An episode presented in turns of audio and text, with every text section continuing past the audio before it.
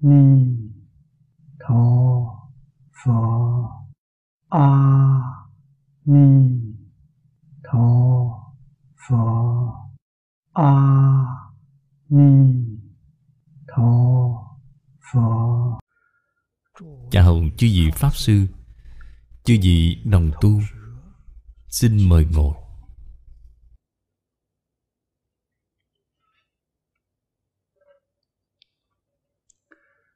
Mời xem.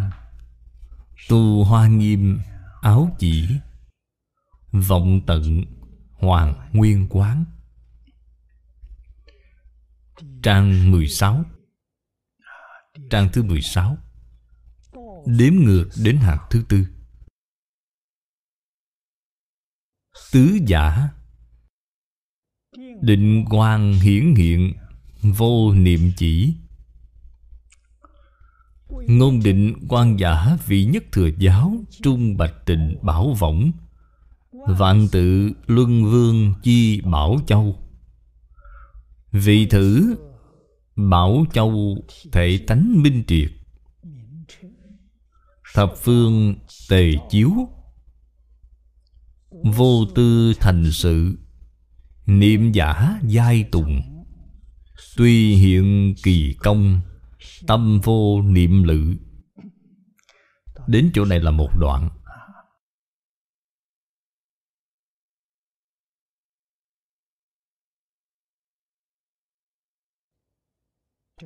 Đoạn thứ tư Là dạy chúng ta buông xả niệm lự. Định quang hiển hiện. Vô niệm Nhất định là từ thiền định. Hơn nữa là thiền định rất sâu.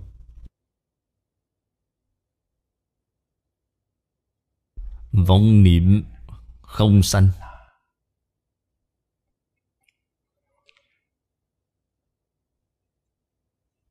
Thiền định. Định chính là chỉ, là dừng lại.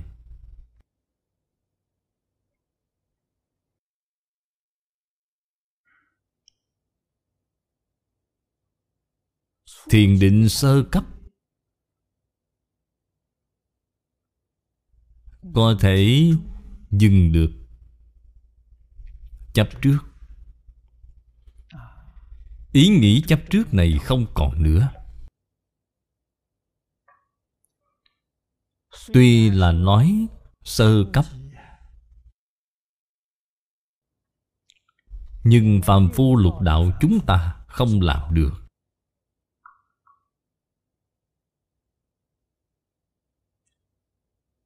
Phàm phu lục đạo.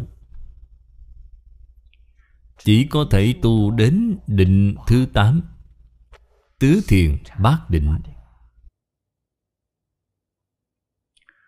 Tứ thiền bát định Có thể hàng phục được. Vọng niệm chấp trước Có thể hàng phục, Chứ không thể đoạn chức. Đến định thứ chín, Định mà A-la-hán chứng được.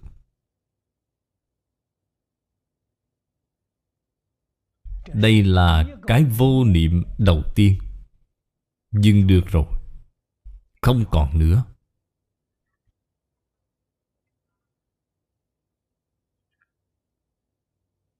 Thoát khỏi lục đạo luân hồi.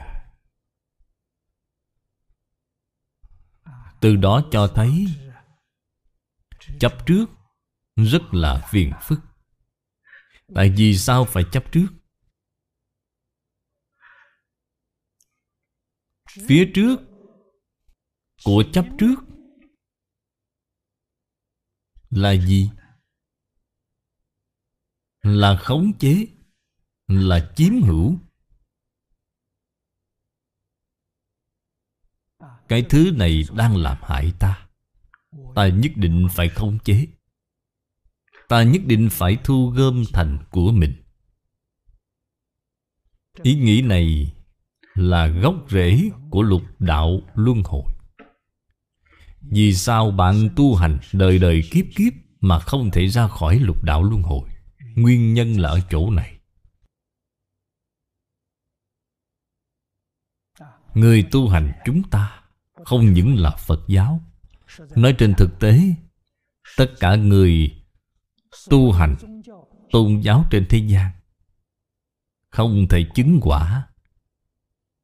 Nguyên nhân là ở chỗ này.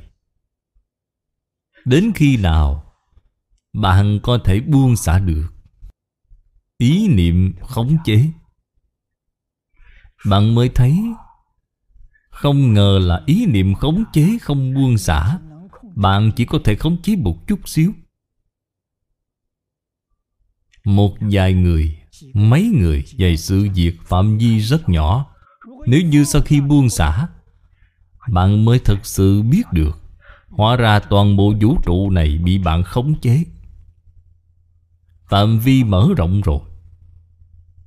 Những thứ bạn chiếm hữu, Bạn có thể chiếm hữu được bao nhiêu? Sau khi buông xả chiếm hữu, Dùng chiếm hữu của bạn lớn lên rồi.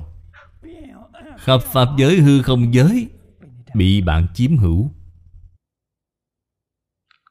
Trong giáo lý Đại Thừa nói, Tâm bao thái hư, lượng chu sa giới.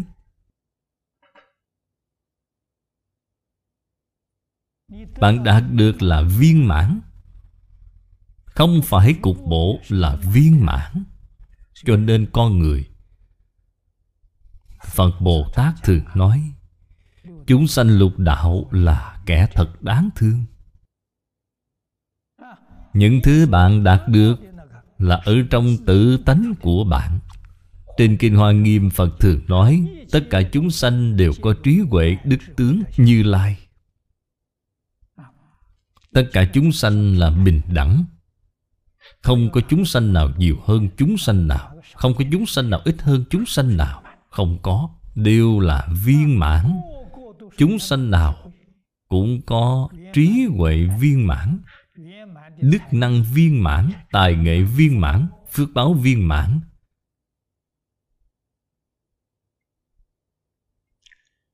Mỗi mỗi không lớn hơn ai chút nào, Ai cũng không nhỏ hơn ai chút nào. Bình đẳng chân Pháp giới.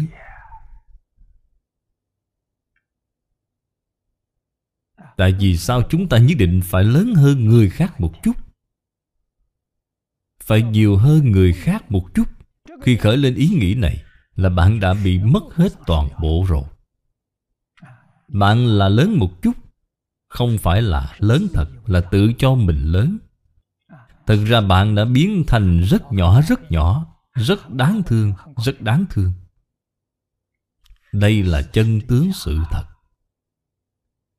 Chỉ có Phật Và Pháp Thân Bồ Tát Các ngài nhìn thấy. Trên Kinh Pháp Hoa Nói thực tướng các Pháp. Nhìn thấy chân tướng rồi. Trên Kinh Hoa Nghiêm nói đến nhất chân Pháp giới. Phá một phẩm vô minh, Chứng một phần pháp thân.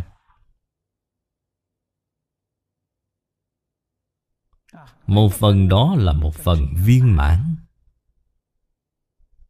Không phải chia pháp giới thành rất nhiều phần Bạn chứng từng phần một là không phải ý nghĩa này. Một khi chứng là chứng tất cả. Phá một phẩm vô minh, Bạn liền chứng được Pháp thân. Tại vì sao phải đoạn vọng tưởng? Vọng tưởng có gốc rễ. Gốc rễ là gì? Là ngã. Có ngã liền có tự tư tự lợi. Có ngã Liền có vọng tưởng phân biệt chấp trước.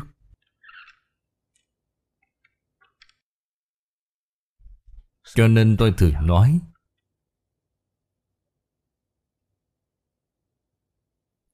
Người khác dù sai cũng là đúng. Ta đúng cũng là sai. Có một số người nghe không hiểu lời tôi nói. Tại vì sao ta đúng mà cũng là sai? Chính là bởi vì bạn có ngã. Ta đúng rồi. Tăng trưởng ngã chấp. Chưa có buông xả cái ngã. Dùng kinh kim cang Để làm tiêu chuẩn, Bạn sẽ hiểu. Trên kinh kim cang, Tiêu chuẩn vào cửa thấp nhất. Tiêu chuẩn thấp nhất vào cửa Phật Là phá thân kiến. Không ngã tướng, Không nhân tướng, Không chúng sanh tướng, Không thọ giả tướng Là vào cửa. Vào cửa Đại Thừa. Trên Kinh Hoa Nghiêm là Bồ Tát quả vị sơ tính Là bạn vào cửa này nhà cửa này phải vô ngã. Có ngã thì không thể vào được rồi. Vì sao chị? Trong cửa đó đều là vô ngã. Lúc mới vào cửa đã phá bốn tướng rồi. Vào cửa. Đăng đường thì sao? Đăng đường thì ngay cả ý niệm cũng không có. Không ngã kiến, không nhân kiến. Không chúng sanh kiến, không thọ giả kiến. Là đăng đường.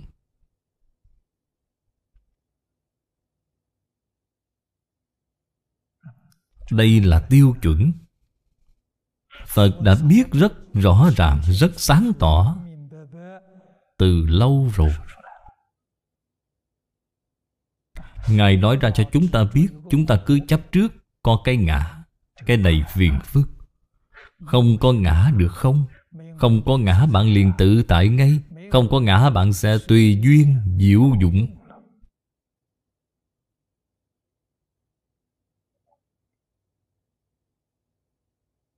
Khi không có ngã, Bạn khởi tâm động niệm Là trí huệ làm chủ. Phiền não không còn làm chủ nữa. Có ngã thì liền có phiền não thôi. Giáo lý Đại Thừa thường nói, Bốn phiền não lớn thường đi theo.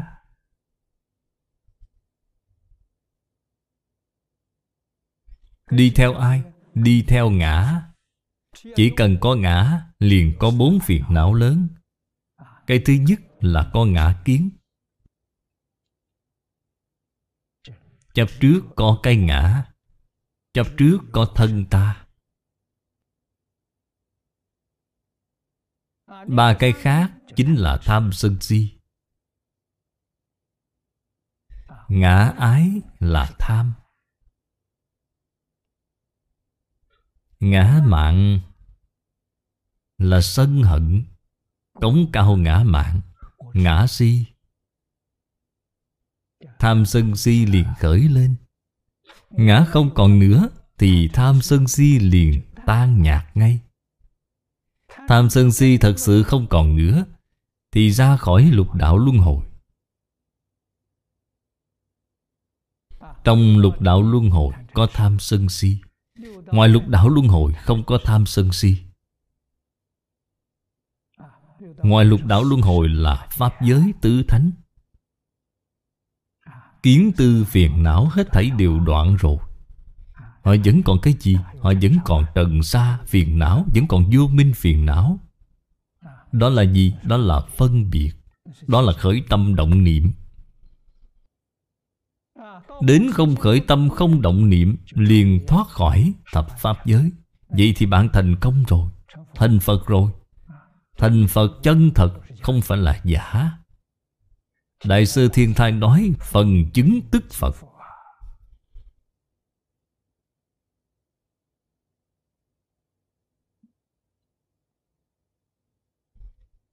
Những đạo lý này, Cho nên người xưa thường nói, Đọc sách nghìn lần, Nghĩa kia sẽ tự thấy.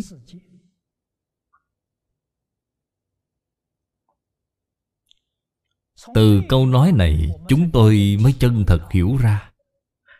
Thâm nhập một môn Tương kỳ huân tu Ý nghĩa chân thật của câu nói này Chúng tôi mới hiểu. Học một môn nào đó Một lần, hai lần, ba lần không được Làm gì có chuyện mấy lần là thành tựu chứ? Đó là người căn tánh thượng thượng. Căn tánh trung hạ thì không được rồi. Tại vì sao người xưa lúc nhỏ, Tuổi nhi đồng, Đi học trong trường tư thục?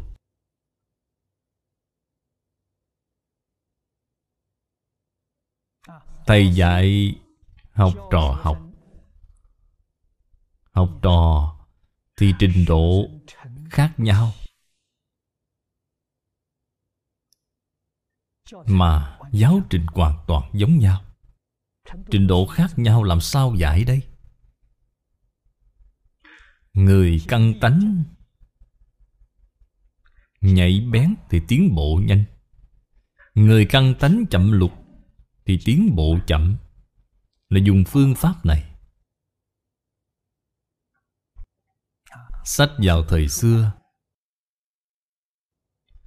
Dùng cách nói hiện nay của chúng ta là sách tiêu chuẩn. Bạn không thể nói người xưa không khoa học. Mỗi tờ của nó, Một tờ có hai mặt, hai mươi hàng. Cũng tức là Một mặt có mười hàng.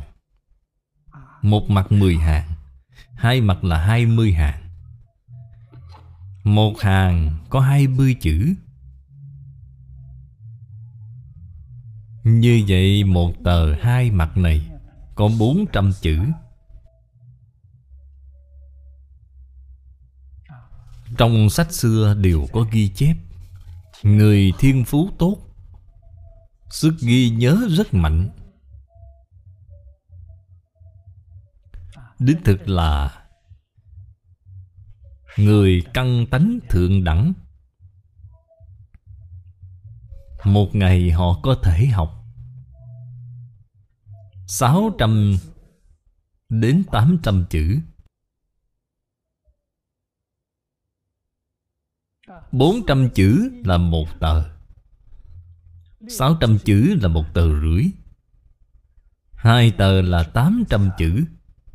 Đây là có thể học thuộc lòng. Đọc mấy lần là có thể thuộc vậy. Đọc 10 lần là tiêu chuẩn. Bạn xem Hai tờ. Đọc 10 lần là họ có thể thuộc. Người không nhiều. Đại đa số là nhân tài bậc trung. Nhân tài bậc trung học bao nhiêu chữ? 400 chữ. Đây là người căn tánh bậc trung. 200 chữ đến 400 chữ. 200 chữ là một mặt 400 chữ là hai mặt. Thời gian đều là 10 lần. Từ chỗ này mà nhìn căn tánh của bạn.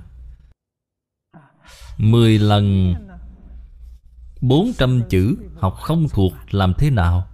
Giảm một nửa là 200 chữ. Hai trăm chữ tức là một mặt. Một mặt mười lần học không thuộc, Đó chính là Căn tánh bậc hạ. Căn tánh bậc hạ là một trăm chữ. Một trăm chữ là năm hàng, Học năm hàng. Cũng đều là mười lần. Tiêu chuẩn là mười lần cho nên vị thầy trước tiên đều biết căn tánh của học trò. Người này căn tánh chậm một chút Thì học một trăm chữ. Người kia căn tánh tốt một chút Thì học hai trăm chữ. Người kia lại tốt hơn một chút nữa Thì học ba trăm chữ. Cách học là như vậy.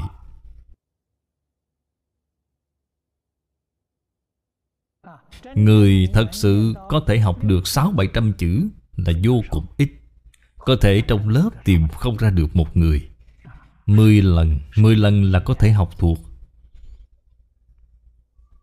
Sau khi học thuộc rồi Vì thầy bảo họ nhìn sách đọc. Còn phải đọc một trăm lần. Người căng tánh tốt Đọc một trăm lần.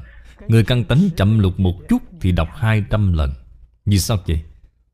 Họ thật sự nhớ kỹ, Họ không thể quên được.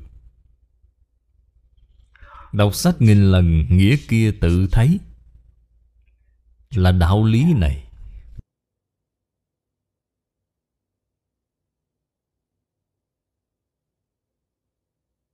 Huấn luyện theo phương pháp này. Thì người căng tánh chậm lục Cũng có thành tựu. Vì sao vậy? Họ dùng công phu nhiều hơn người khác. Người ta 10 lần có thể học thuộc tôi 100 lần. Người ta 100 lần thì thuộc tôi 1.000 lần. Người ta một thì mình mười. Phải làm công phu gấp 10 lần. Chúng ta suy nghĩ tiếp xem. Hoàn cảnh thời đại đó trước đây Lòng người chất phát Trung hậu. Giáo dục gia đình tốt, Nếp sống xã hội tốt. Trong xã hội, Người tạo ác rất ít, Không thường thấy.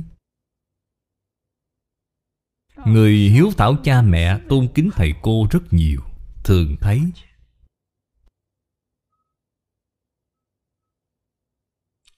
Lòng người an định, Dễ dạy Xã hội hiện nay hoàn toàn khác so với trước đây rồi. Lòng người không có chỗ nương về.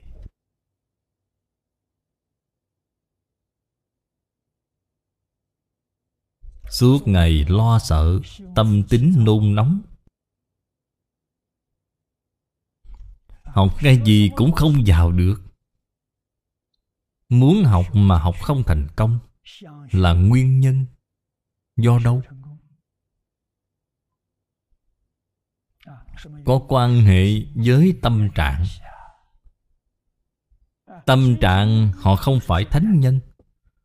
Họ có thể bị hoàn cảnh quấy nhiễu. Hoàn cảnh ảnh hưởng quá lớn.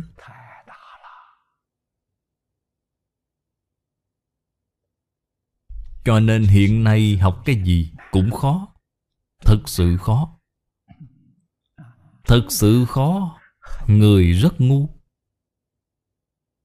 Cho nên Phật có thiện xảo. Bạn học cái gì cũng không được. Vậy bạn niệm một câu Phật hiệu, Cái này dễ dàng. A-di-đà Phật, một câu đó là dễ dàng. Bạn cứ một câu Phật hiệu này niệm đến cùng. Một ngày bạn niệm 10 dạng tiếng. Dài ba năm, Chắc chắn được niệm Phật tam muội. Đây là thật chứ không phải là giả. Không lừa dối người.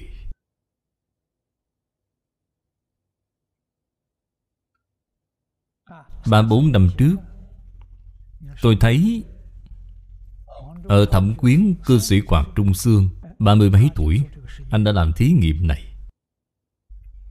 Đóng cửa ba năm, Nhất tâm niệm Phật xem có thể giảng sanh không? Người này chúng ta biết. Niệm đến hai năm mười tháng. Còn thiếu hai tháng nữa là đầy ba năm. Anh đã biết trước giờ giảng sanh rồi. Nói cho mọi người biết là thật chứ không phải là giả.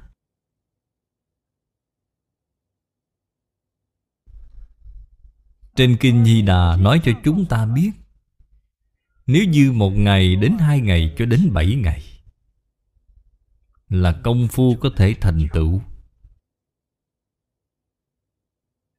Tổ sư Đại Đức nói cho chúng ta biết, Người thượng căn Một vài ngày là thành tựu rồi. Người trung căn Thì ba bốn năm ngày. Người thượng căn là một ngày thì thành tựu. Người căng tánh hạ hạ thì bảy ngày.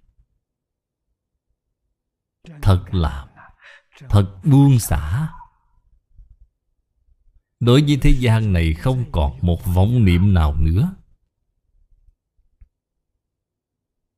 Người giải ngộ biết Thế gian này toàn là giả, Không có cái gì là thật cả. Buông xả vạn duyên. Nhất tâm xưng danh. Cho nên họ mới nhanh như vậy. Một hàng học không thuộc Thì tôi học bốn chữ vậy.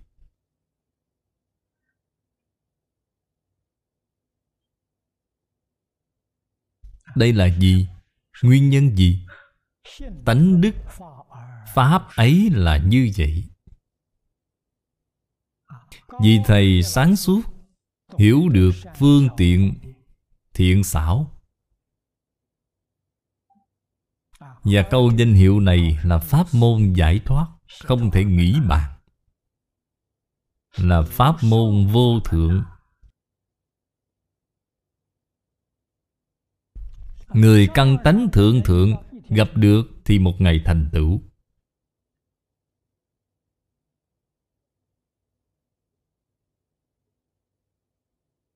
Người căn tánh hạ hạ, Gặp được thì bảy ngày cũng nhất định thành tựu.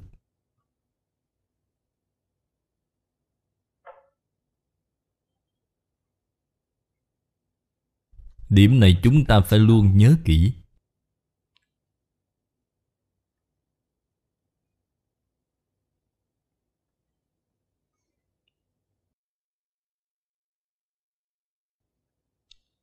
Dưới đây, Đại sư giải thích cho chúng ta Từ định quan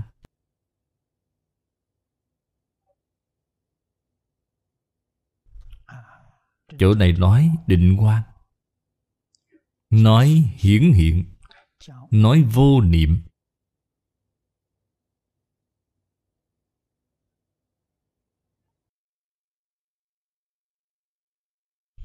Ngôn định quan giả. Vị nhất thừa giáo trung, Bạch tịnh bảo võng. Vạn tự Lưng vương chi bảo châu.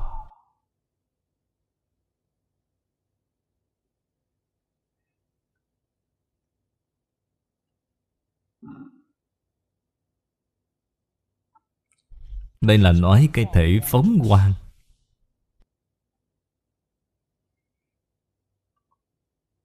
Đây là nói định quan. Đặc biệt nói ra nhất thừa giáo.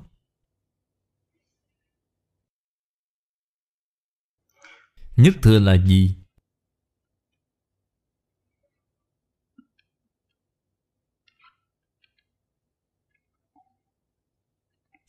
Đây là thuật ngữ của nhà Phật.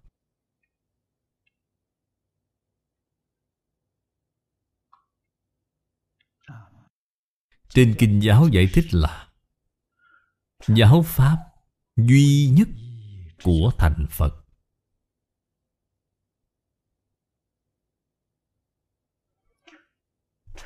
Thưa, Đây là chiếc xe.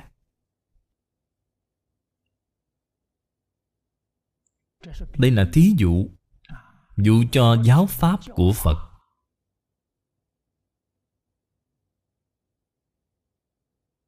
Giáo Pháp có thể chở người đến bờ Niết Bàn.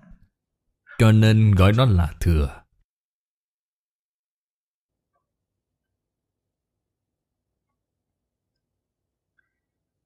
Là giống như chiếc xe vậy. Xe thời xưa. Xe lớn. Đó là nhất thừa. Xe lớn thời xưa là xe ngựa. Xe ngựa có thể chở được rất nhiều người. Chúng tôi lúc nhỏ đi học. Thời đó xe buýt công cộng rất ít. Sau khi kháng chiến thắng lợi, Tôi đi học ở Nam Kinh. Ở Nam Kinh xe ngựa rất nhiều là công cụ giao thông quan trọng của hầu hết mọi người. Xe ngựa có thể ngồi được 10 người.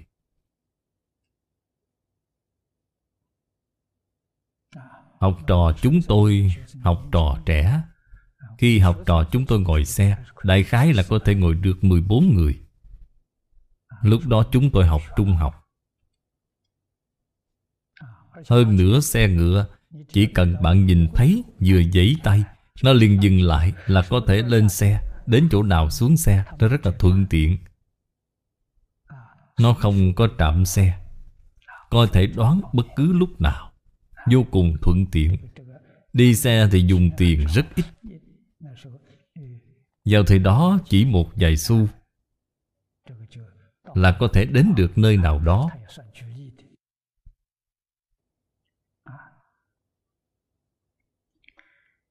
Nó cũng tính khoảng cách.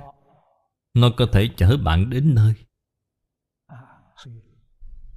Phật Pháp liền dùng cái xe này làm thí dụ. Giáo Pháp của Phật Đà Có thể giúp chúng ta Từ địa vị phàm phu Nâng lên đến địa vị Như Lai. Chở đến bờ Niết Bàn, Chính là địa vị Như Lai. Đây gọi là nhất thừa.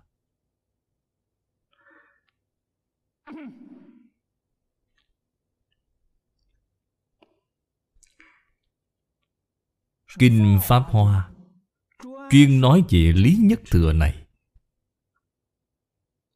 Phẩm phương tiện của Kinh Pháp Hoa nói Thập phương Phật độ trung, Duy hữu nhất thừa Pháp, Vô nhị diệt vô tam, Trừ Phật phương tiện thuyết. Là đã nói ra ý nghĩa của nhất thừa rồi. Như vậy phải biết Hơi thể chư Phật mười phương ba đời, Giáo hóa chúng sanh. Chỉ có một mục tiêu Là giúp đỡ tất cả chúng sanh Viên thành Phật đạo. Thành tựu Phật đạo, Viên mãn.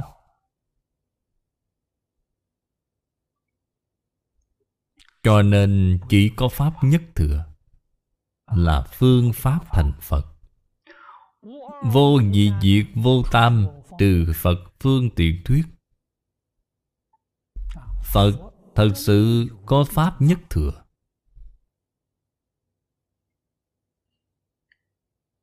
Nếu như Người này không phải căn tánh nhất thừa, Bạn nói Pháp nhất thừa cho họ Họ không dám tiếp nhận. Vậy thì vô phương rồi. Không dám tiếp nhận Là thật, Chứ không phải là giả. Trong quá trình học Phật, Chúng tôi gặp rất nhiều. Khuyên họ thành Phật, Họ nói Phật quá cao.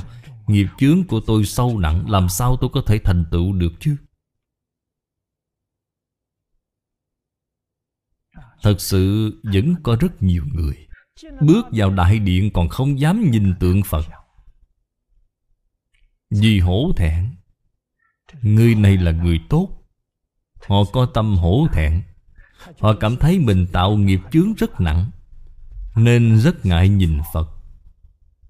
Là người tốt, Thật sự là người thiện. Cho nên Phật có thiện xảo. Phật ơi, con cảm thấy không thể thành tựu. Vậy Bồ Tát có được không? Bồ Tát cũng không được. Vậy thì A-la-hán thì sao? A-la-hán vẫn không được, Vẫn quá cao. Vậy thì Thiên nhân có được không? Thiên nhân thì có thể.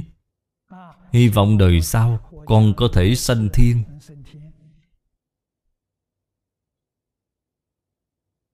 Phật thật sự là hằng thuận chúng sanh, Tùy hỷ công đức.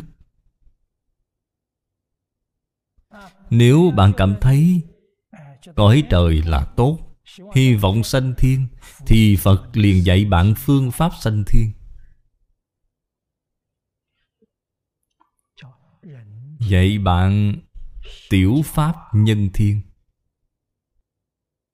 Bạn cảm thấy cõi người cũng tốt, Hy vọng đời sau vẫn có thể giữ được thân người.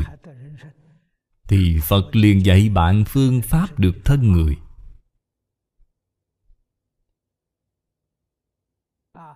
Người có chí hướng cao một chút, Thấy làm người quá khổ, Tôi đã dò xét rồi. Nghe nói cõi trời tốt Phước báo thiên nhân lớn hơn cõi người.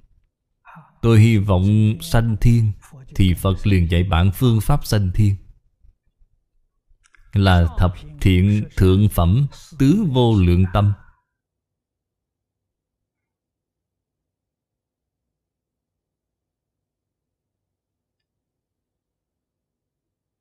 Thế nhưng các vị phải biết, Pháp thượng thượng thừa Nhất định là lấy Pháp nhân thiên Làm nền tảng. Giống như xây nhà lầu vậy, Pháp nhân thiên là nền móng. Pháp nhân thiên làm không tốt, Thì làm sao có thể tu nhất thừa được chứ? Điều này nhất định phải hiểu rõ, Phải sáng tỏ.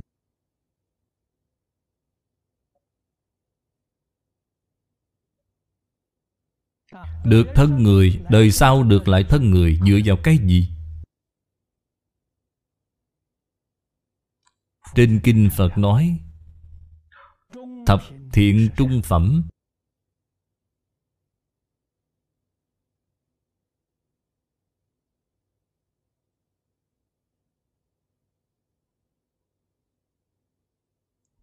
Thập thiện nghiệp đạo.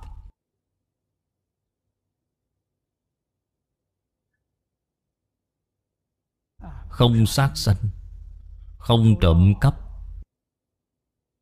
Không tà dâm Không nói dối Không nói đôi chiều Không nói thiêu dệt Không nói lời thô ác Không tham, không sân, không si. Tuy mười điều này Đều chưa có dứt Nhưng mình có thể khống chế được nó. Mười điều này phải giảng cho thật kỹ nếu không giảng kỹ, Bạn sẽ không có cách gì tu học được rồi. Thí dụ với điều không sát sanh này, Thế nào mới là không sát sanh? Không phải nói, Tôi không giết người, Tôi không giết hại chúng sanh. Vậy thì coi như khá rồi.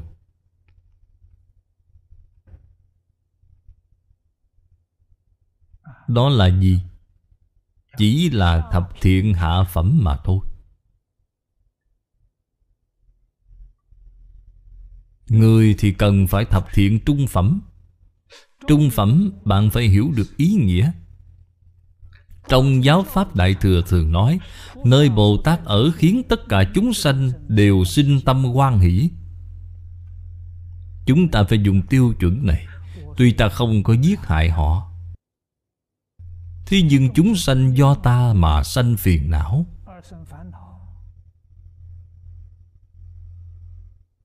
Đây thì xem là gì? Cũng xem là sát sanh.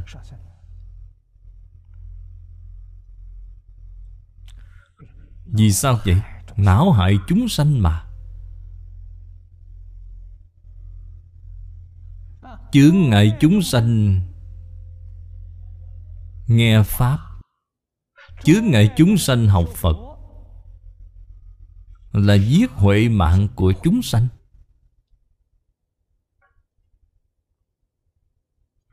Tội đó còn nặng hơn giết thân mạng. Rất nhiều người không biết đến.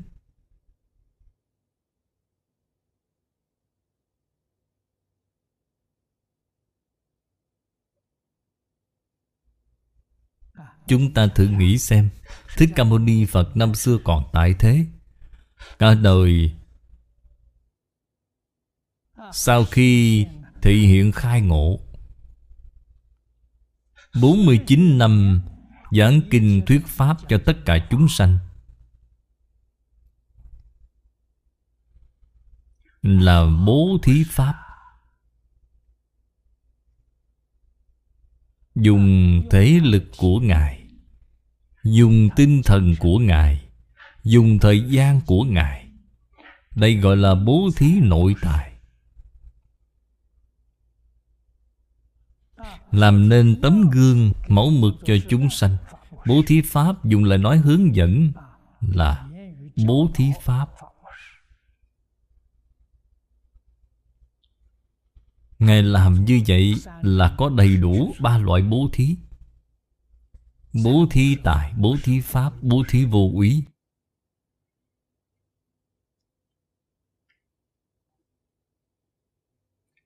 Chúng ta phải nhìn thấy được điểm này, phải nhận ra được ý nghĩa này. Vô ngã. Tâm thuần thiện thuần tịnh. Giúp chúng sanh.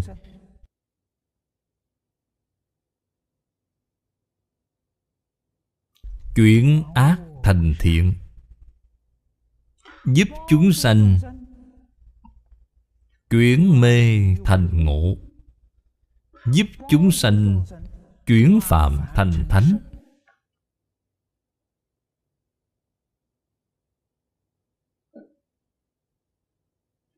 Đây gọi là tu bố thí viên mãn.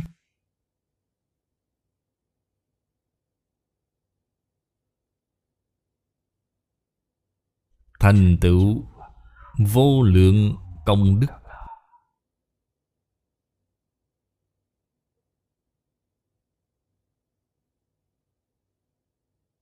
Trang nghiêm pháp tướng.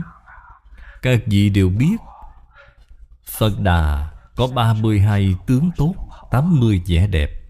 Từ đâu mà có? Tướng chuyển theo tâm. Từ trong tâm thiện, hạnh thiện của ngài mà biến hiện ra. Tất cả chúng sanh nhìn thấy, không có người nào không sanh tâm hoan hỷ. Cho nên, tướng của phật hình ảnh của phật. Chúng ta gọi là oai nghi. Có thể nhiếp thọ tất cả chúng sanh. Chúng sanh nhìn thấy, nghe thấy Tiếp cận được. Không có người nào không sanh tâm quan hỷ.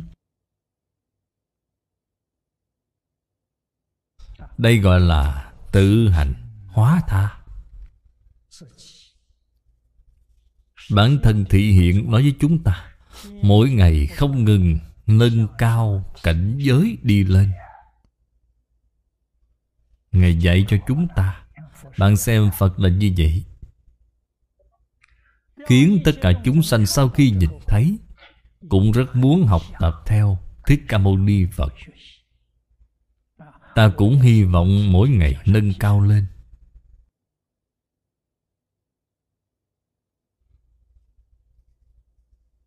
Là thật làm. Bắt đầu làm từ đâu? Bắt đầu từ làm người. Bạn xem đồng tu tịnh tông chúng ta. Nguyên tắc chỉ đạo cao nhất của tu hành Chính là tịnh nghiệp tam phước. Có ba điều. Điều thứ nhất dạy chúng ta. Hiếu dưỡng cha mẹ, Phụng sự thầy tổ. Từ tâm không giết hại, Tu thập thiện nghiệp. Chúng ta đem nó thực tiễn cụ thể vào Ba cái gốc rễ Nho thích đạo. Hiếu dưỡng cha mẹ. Tôn kính thầy tổ ở đệ tử quy.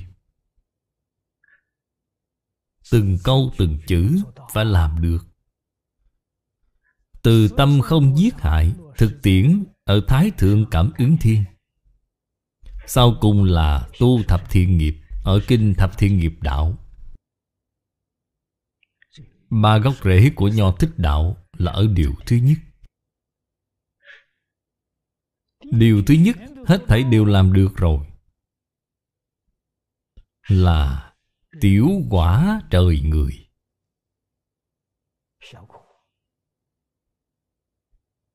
Bạn làm không thật viên mãn. Chưa đạt được trọn vẹn. Đời sau không mất thân người, Được cõi người. Nếu như đạt tiêu chuẩn, thì chúc mừng bạn Bạn sanh thiên. Bạn có thể đạt được 6-70 phần, Thì bạn chắc chắn sanh về Cõi trời đau lợi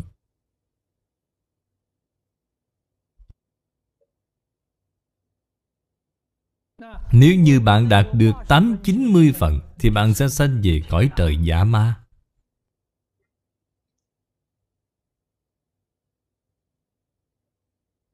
Đây là Phật dạy cho chúng ta Pháp nhân thiên.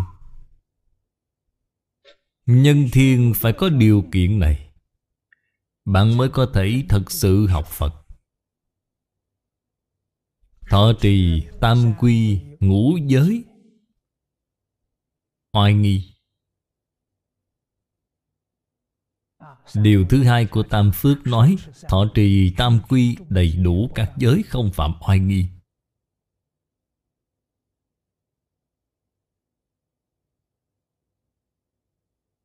Tam quy là phương hướng, là mục tiêu. Người tu hành phải nhớ kỹ ba cái cương lĩnh lớn này. Thứ nhất là giác mà không mê. Thứ hai là chánh mà không tà. Thứ ba là tịnh mà không nhiễm. Cách tu giác chánh tịnh như thế nào? Phải nương tựa Phật Bồ Tát Học tập theo Phật Bồ Tát. Học tập theo Thầy. Thầy chính là người làm mẫu Giác chánh tịnh cho chúng ta xem.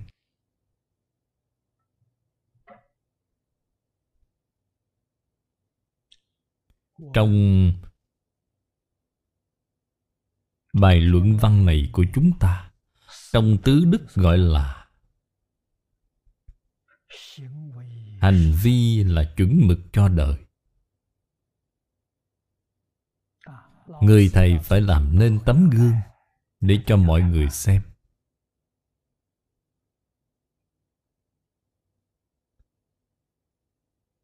Dạy học rất là linh hoạt. Không có pháp nhất định để nói. Tùy người, Tùy lúc, Tùy nơi. Tùy diệt, Mà có khác nhau. Hiện tại là thời loạn lạc.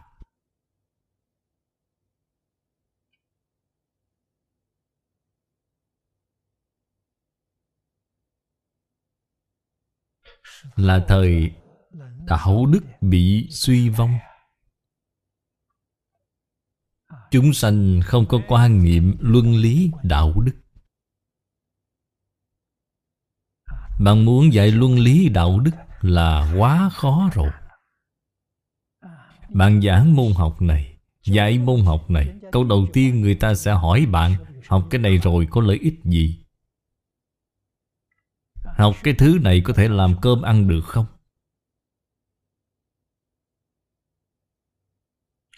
Đã mất hết lòng tin đối với tri thức của cổ thánh tiên hiền.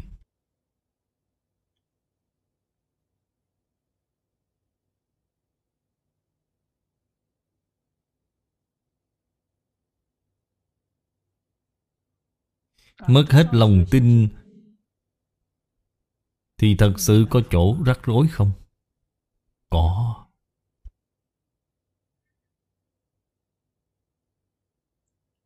Tâm hạnh bất thiện. Có thể cảm chiêu đến thiên tai, Nhân họa.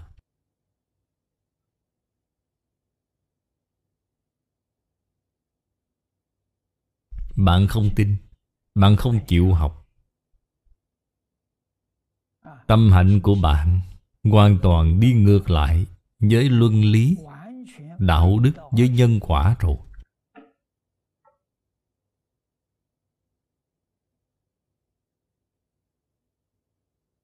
Người sáng suốt, Người tâm địa thanh tịnh, Vừa nhìn liền biết ngay. Họ sẽ có tai nạn, Đại họa sắp ập đến. Vì sao vậy? Cái mà tâm hạnh bất thiện chiêu cảm, Chính là họa hại.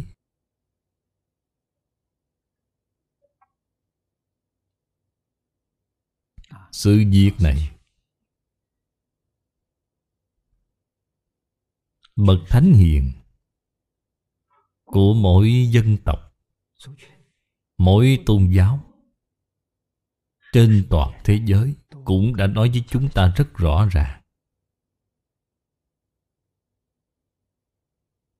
Đều nói thiện có quả thiện, Ác gặp ác báo.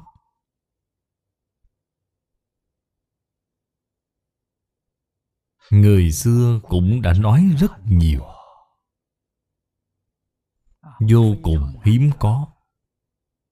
Thời cận đại Tiến sĩ Giang Bổn Thắng người Nhật Bản Dùng thí nghiệm nước Đã chứng minh khoáng vật Cũng hiểu được ý người. Nó cũng biết nhìn, biết nghe. Bất kỳ cái gì chúng ta cũng không thể che giấu được nó. Chúng ta khởi một niệm thiện, Liền phản ứng thiện. Chúng ta khởi một niệm ác, Liền phản ứng ác. Ảnh hưởng trực tiếp là gì?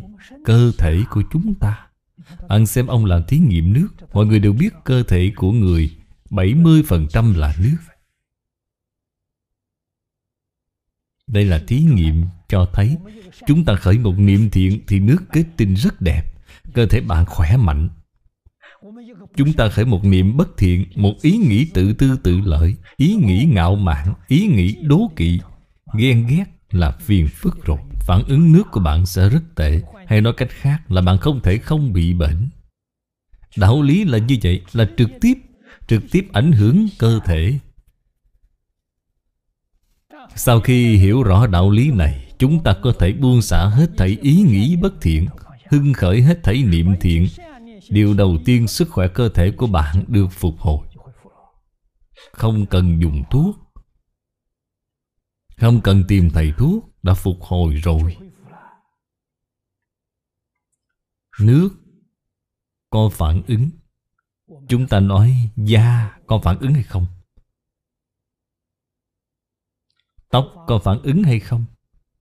Xương có phản ứng hay không? Hết thảy đều có Bồ Tát Di Lặc nói, Niệm niệm thành hình Hình giai hữu thức Hình là gì? Chính là vật chất Hình là hiện tượng vật chất Thức là hiện tượng tinh thần Chỉ cần là vật chất trên kinh Phật, chúng ta thường nói nhỏ như đầu sợi lông. Đầu sợi lông tơ nhỏ như vậy. Trong y báo nhỏ là mấy bụi. Đầu sợi lông mấy bụi Đều có thấy, nghe hay biết. Chúng ta khởi tâm động niệm, Nó đều biết. Nó sẽ tạo nên phản ứng rất tự nhiên. Chúng ta khởi một niệm thiện Thì toàn thân. Không có một tế bào nào là bất thiện. Người này cơ thể khỏe mạnh. Đạo lý là như vậy. Ý nghĩ của chúng ta bất thiện, Thì toàn thân chúng ta những tế bào vật chất này Sẽ phản ứng bất thiện, Sẽ sanh bệnh thôi.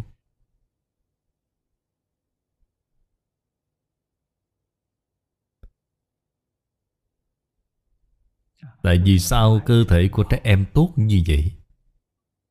Trẻ em không có niệm ác. Nó vẫn còn chưa hiểu, Không có niệm ác.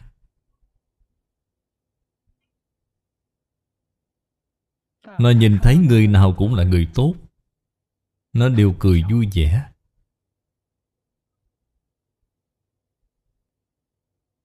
Tại vì sao người già thì sanh bệnh, Người càng về già Vọng niệm càng nhiều. Nhất là người hiện nay sau khi già rồi Thì không có nơi nương tựa. Con cái không hiếu thảo, Quốc gia cũng chưa có làm được diện dưỡng lão cho đàng hoàng. Nên người già thật sự là bi ai. Trước đây người già của chúng ta có nhà, Đại gia đình.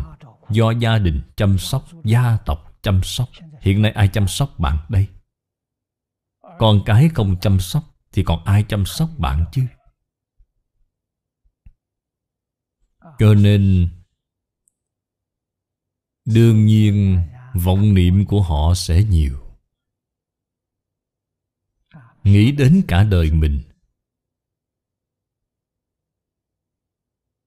Cả đời họ bỏ công sức Đến lúc già rồi, Không có người chăm sóc.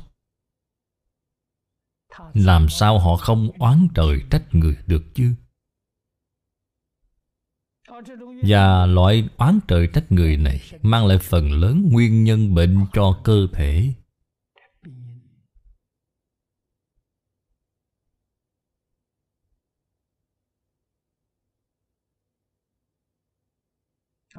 Trong khu nhà ở cho người già các nơi. Chúng ta thường hay nghe nói, Người già nhảy lầu tự sát. Vì sao?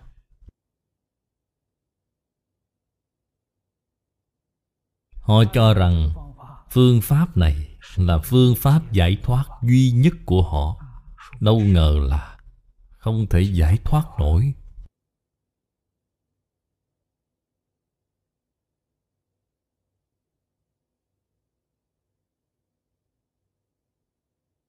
Xã hội hiện đại này. Bác sĩ tâm lý thông qua.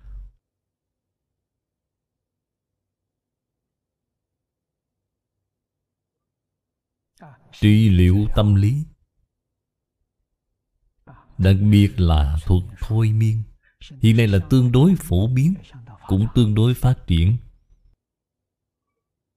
Khiến cho người ta ở trong trạng thái thôi miên Quay về quá khứ, Quay về kiếp trước.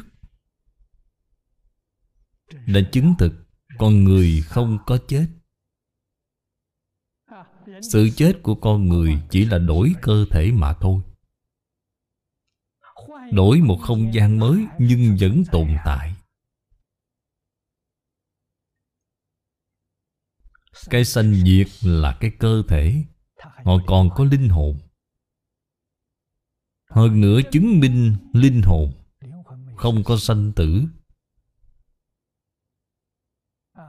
Linh hồn Bạn dùng phương pháp gì cũng không thể tiêu diệt nó được. Họ rời khỏi cơ thể, Thế giới vật chất họ không mang theo được gì. Cái họ có thể mang theo được là gì? Là tư tưởng của họ.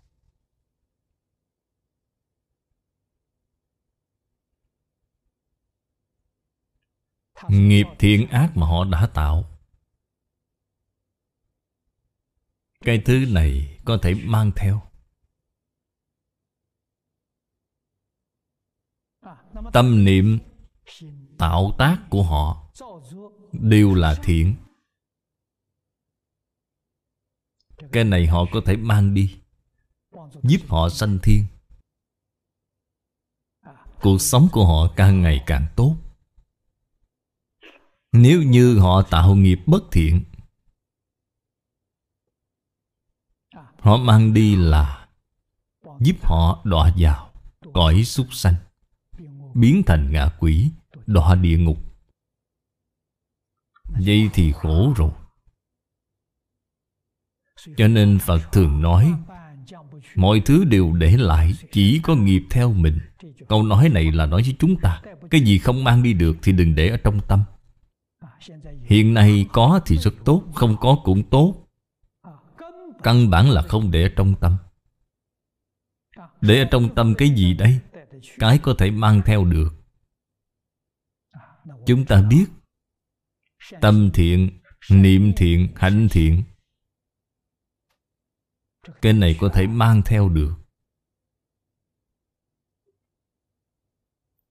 Lời giáo huấn của Phật Bồ Tát, Thánh Hiền, Chúng ta nhớ ở trong tâm, Y giáo phụng hành, Cái này có thể mang theo được Là việc tốt. Câu A-di-đà Phật này, Cái nguyện vọng nhất tâm cầu sanh tịnh độ Gần gũi A-di-đà Phật này Có thể mang theo được, Có thể thành hiện thực.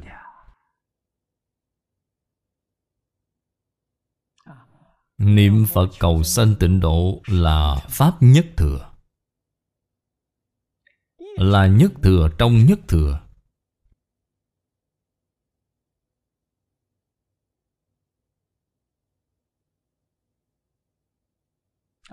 Pháp nhất thừa này Nhất định tương ưng với nhân thiên. Nếu như nhân thiên thừa, Bạn còn không làm được, Thì Pháp nhất thừa này chỉ là hạt giống tốt Trong A lại gia thức mà thôi. Không thể khởi hiện hành. Bạn nhất định phải lấy Cơ sở nhân thiên thừa Làm nền tảng, thì bạn mới có thành tựu quy hoàng được. Điều này rất quan trọng. Cho nên Việc đầu tiên của người đệ tử Phật chúng ta Là làm con người cho tốt. Đồng tu tịnh tông chúng ta, Lúc tịnh tông học hội xây dựng sáng lập, Chúng tôi đã đặt ra năm môn học. Chỉ cần làm tốt năm môn học này Thì không có người nào không giảng sanh. Năm môn học này, Thứ nhất là Tịnh nghiệp tam phước. Là nguyên tắc chỉ đạo cao nhất. Cái này phải nhớ kỹ. Năm môn không nhiều, Rất dễ nhớ.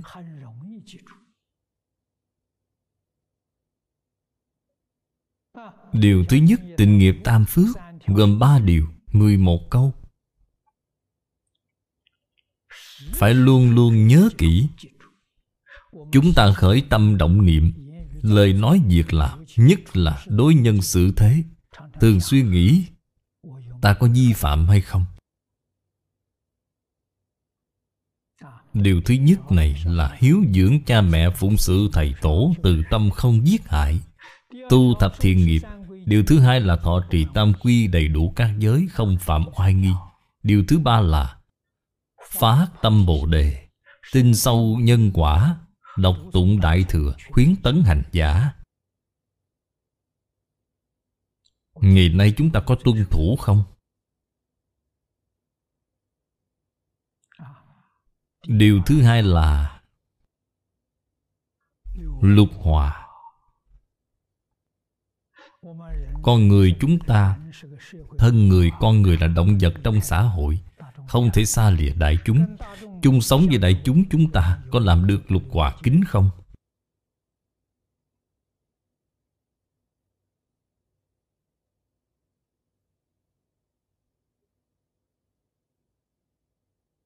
Kiến hòa đồng giải. Giới hòa đồng tu. Thân hòa đồng trụ. Khẩu hòa vô tranh. Ý hòa đồng duyệt. Lợi hòa đồng quân. Đã làm được chưa?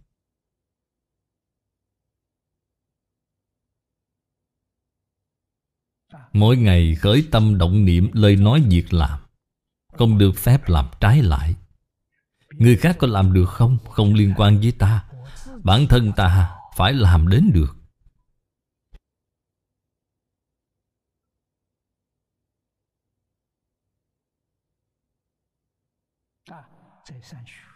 Tiếp nữa là tam học. Đây là ba cương lĩnh lớn của Phật Pháp.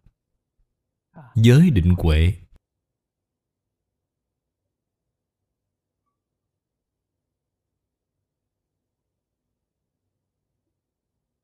Cái thứ tư là Sáu ba la mật của Bồ Tát.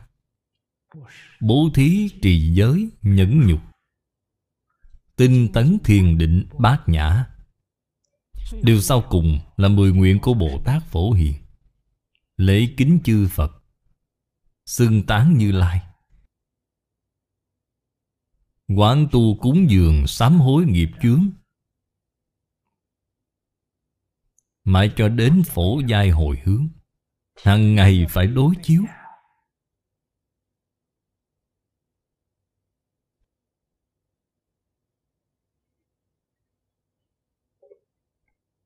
Chúng tôi đã chọn ra năm điều này, Dễ nhớ.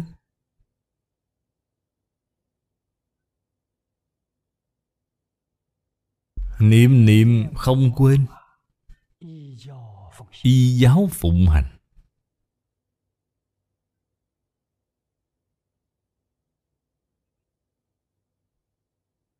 Đây là công đức, Cái này có thể mang theo. Không quên việc ấy. Một câu A-di-đà Phật Thì không có lý nào Mà không thành tựu.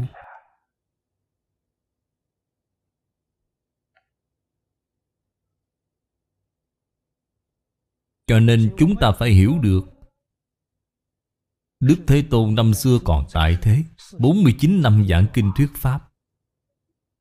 Có lúc nói chân thật, Có lúc nói phương tiện. Dẫn dụ chúng ta Được thân người, Sanh thiên, Chứng quả A-la-hán tiểu thừa, Quả Bích Chi Phật, Quả Bồ Tát. Hết thảy đều là nói phương tiện.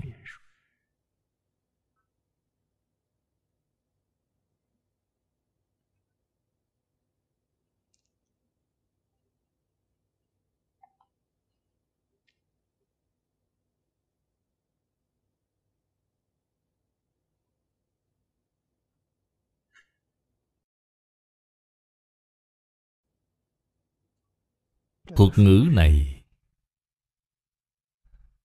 Đại Đức xưa Trích dẫn Kinh điển. Trên kinh điển nói rất nhiều.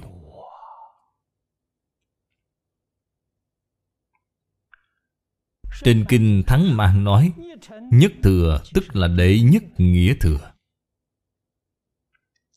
Đệ nhất nghĩa Là tự tánh.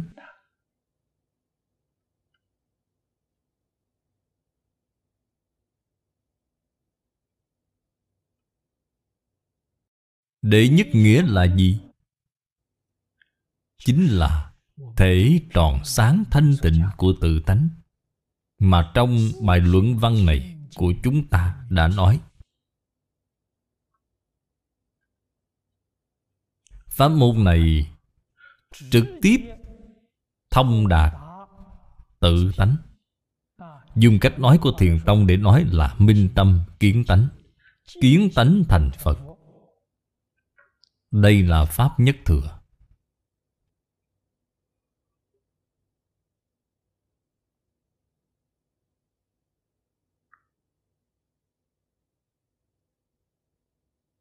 Không phải nhị thừa. Nhị thừa là đại thừa.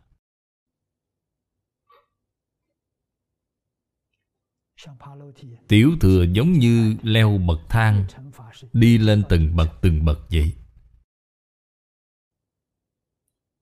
Pháp nhất thừa là đi thẳng lên tầng đỉnh, Trong đó không có tướng quanh co, Giống như đi bằng thang máy lên vậy, Trong đó không dừng lại mỗi tầng.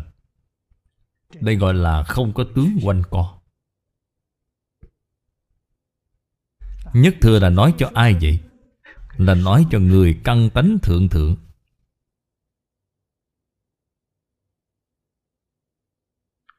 Pháp môn mà Tổ sư Đạt Ma truyền chính là Pháp Nhất Thừa. Đối tượng tiếp dẫn là người căn tánh thượng thượng. Không phải thượng căn Là thượng thượng căn. Ba căn thượng trung hạ đó Là căn tánh nhị thừa, tam thừa. Không phải căn tánh nhất thừa cho nên người căng tánh nhất thừa Ít, quá ít. Bản thân chúng ta học Phật. Trước tiên phải nhận biết Mình là thuộc về căn tánh nào.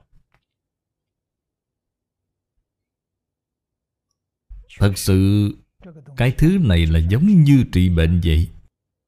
Tự mình phải biết được mình là bị bệnh gì. Phải dùng phương pháp gì để mà đối trị? Phương pháp này tương ưng với bệnh của bạn. Thuốc đến bệnh trừ Là trị cho bạn khỏe rồi. Nếu thuốc không đúng bệnh, Chúng ta biết Hậu quả là không thể tưởng tượng được. Pháp môn tu hành cũng như vậy.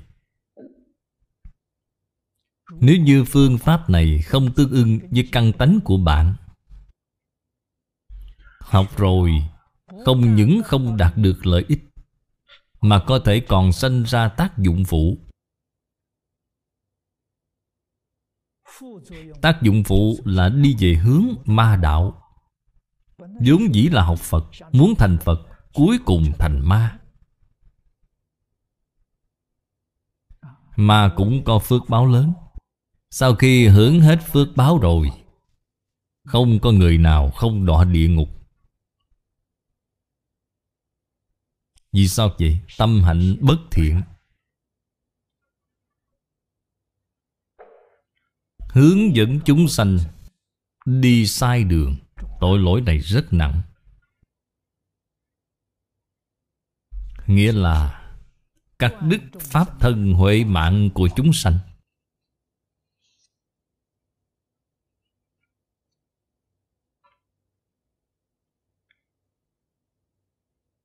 Tịnh Tông Là đệ nhất nghĩa thừa. Đây là đệ nhất nghĩa Không nghĩ bàn. Vì sao vậy? Người căn tánh nào Cũng có thể học được. Không giới hạn Ở người căn tánh thượng thượng. Ba căn thượng trung hạ Hết thảy đều có thể học được.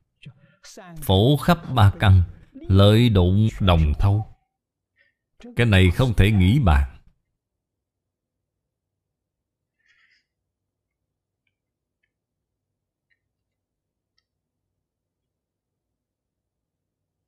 Thế giới cực lạc Là do Đại hạnh đại nguyện Đại từ đại bi Của A-di-đà Phật thành tựu nên. Hết thảy chư Phật tán thán, Đó là cảnh giới vô cùng thù thắng. Cung cấp cho Chúng sanh trong mười pháp giới, Chỉ cần chịu tin, Muốn về nơi đó để mà học tập. Hết thảy đều thâu nhận.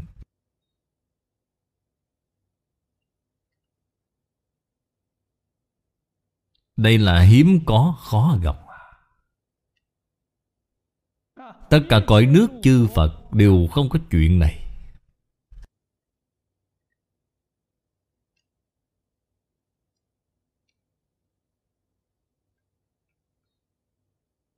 Chỉ có thế giới cực lạc Là mở rộng cửa phương tiện. Nơi đó có phàm thánh đồng cư độ.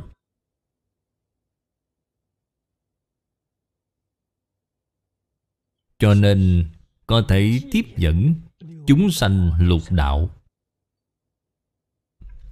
Thế nhưng cõi phàm thánh đồng cư đó nó không phải sáu đường Nó chỉ có hai đường Là hai đường nhân thiên. Thế giới này của chúng ta Có súc sanh, ngạ quỷ, địa ngục. Có ai giảng sanh hay không? Có. Giảng sanh về thế giới Tây Phương cực lạc Hết thảy đều là ở đường người Đường trời.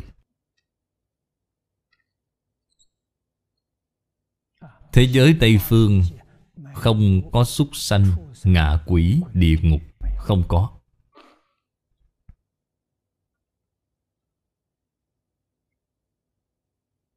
Đây là điều chúng ta nhìn thấy trong 48 nguyện.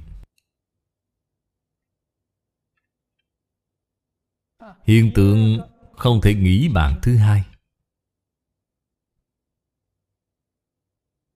Là thế giới cực lạc A-di-đà Phật dạy học, Là ở trong phòng học lớn, Là không chia lớp.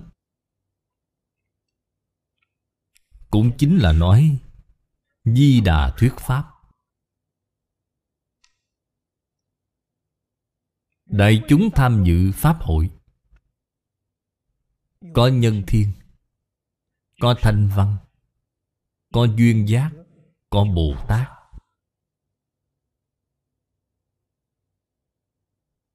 Có chư Phật Như Lai, Pháp thân đại sĩ, Cùng ở trong một phòng học.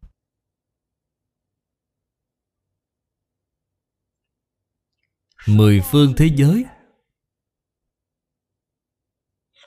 Phật Bồ Tát giáo hóa chúng sanh, Giống như trường học hiện nay Là có chia lớp.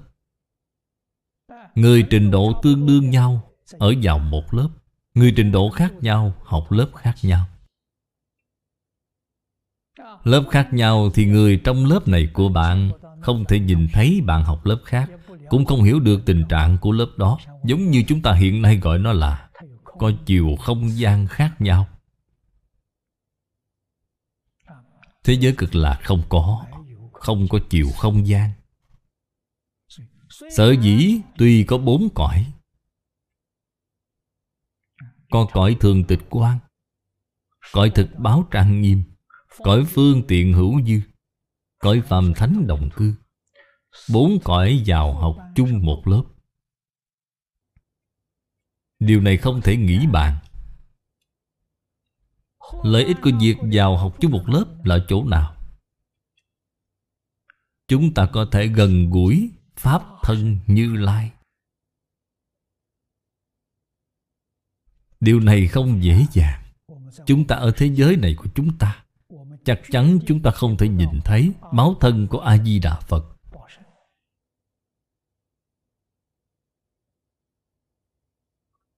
Không thể nhìn thấy. Thế Tôn cũng vậy. Thân có vô lượng tướng Tướng có vô lượng vẻ đẹp. Giống như tỳ lô giá na A-di-đà Phật, Thế giới cực lạc vậy.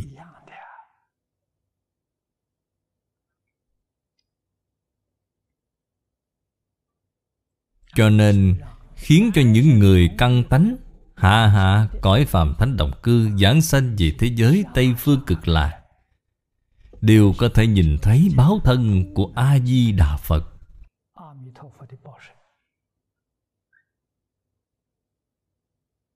Đều có thể cùng học chung Với Bồ Tát đẳng giác Như quan âm thế chí văn thù phổ hiền Bồ Tát Di Lặc.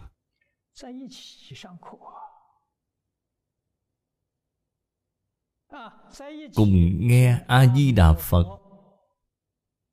Giảng kinh dạy học. Nghe tất cả chư Phật như Lai mười phương. Các ngài Ứng hóa về thế giới cực lạc. Giáo hóa chúng sanh có duyên. Những chúng sanh ở thế giới Tây Phương này, Hết thảy đều có duyên với chư Phật mười phương. Vì sao vậy? Hết thảy chư Phật mười phương thế giới Tán thán A-di-đà Phật. Tán thán Những đại chúng theo học tập Với A-di-đà Phật này. Đây là gì? Chúng ta nhờ duyên của A-di-đà Phật. Duyên của A-di-đà Phật. Thật là quá rộng. Khắp Pháp giới, hư không giới. Phải nhớ kỹ Trên kinh Phật thường nói Phật không độ chúng sanh không có duyên. Bạn thành Phật.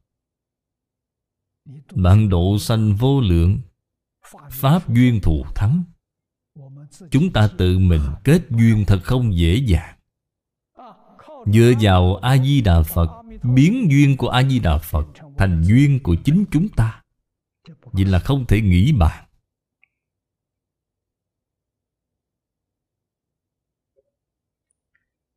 A-di-đà Phật quan hỷ Khi chúng ta làm như vậy.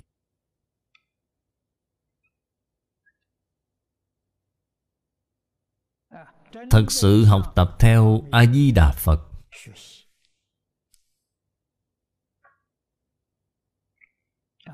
Cho nên thế giới tây phương cực lạc là pháp giới nhất thừa. Rất đặc thù.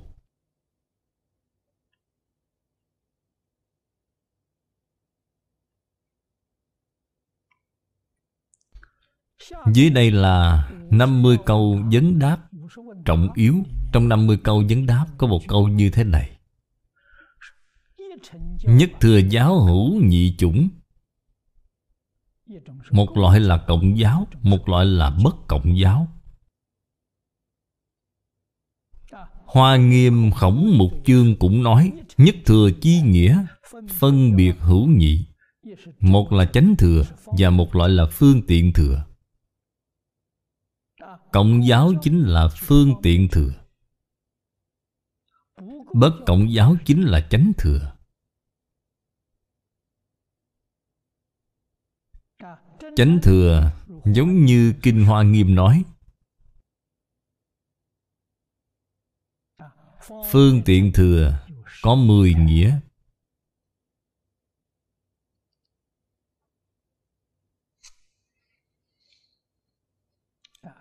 Ngũ giáo chương thượng có nói đến. Vị nhất thừa giáo nghĩa chi phân tề, Khai vi nhị môn. Nhất biệt giáo, nhị đồng giáo.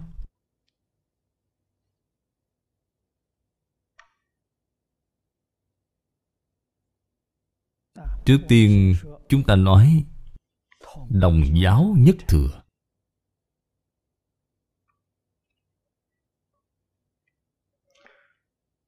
Đồng giả Tức đồng ư chung đốn nhị giáo giả. Chung là kết cuộc của Đại Thừa. Đốn là đốn siêu. Đây là Tông Hoa Nghiêm gọi là Ngũ giáo gồm Tiểu, thủy chung, đốn, viên. Đồng giáo ở trong viên giáo.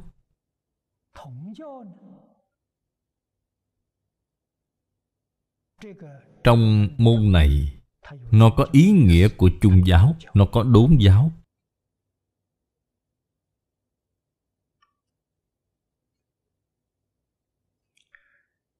Nhiên chung giáo đảng thuyên, Nhất tánh, nhất tướng, Lý sự vô ngại.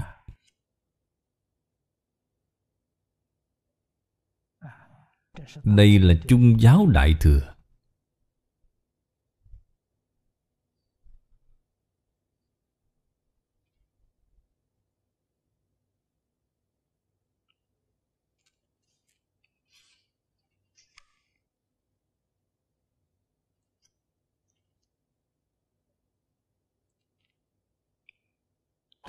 Đốn giáo, đảng thuyên Vô nhị, vô tam.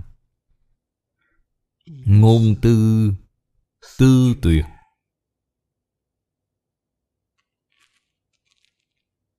Đây là nói, Giáo nghĩa quan trọng Của chung giáo và đốn giáo.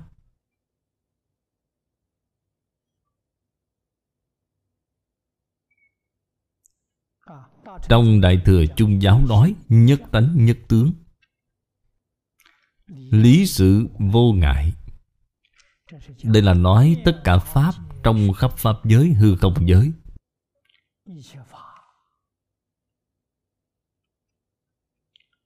Có cùng một tự tánh, Cùng một Pháp tướng. Cùng một pháp tướng là thế nào? Phàm cái gì có hình tướng đều là hư vọng. Vậy thì cùng rồi. Tánh thì dễ hiểu. Là một thể tự tánh thanh tịnh, tròn sáng. Tướng mà nó hiện thì muôn nghìn sai khác. Vô lượng vô biên hiện tướng. Đều là huyễn tướng. Đều không phải chân thật. Tướng có, tánh không? Sự có, lý không? Cho nên lý sự vô ngại Lý là tánh Sự là tướng. Nó không có chướng ngại.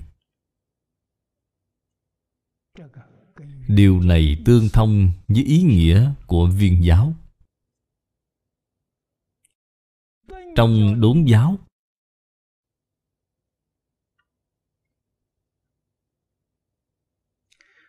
Đốn ngộ. Đốn siêu. Đốn chứng. Không có giai cấp. Đây là gì? Ngộ một cái là ngộ tất cả. Thích Ca Mâu Ni Phật. Năm xưa ở dưới cội Bồ Đề, Lúc sau mai mọc Đại triệt đại ngộ, Đó là đốn ngộ.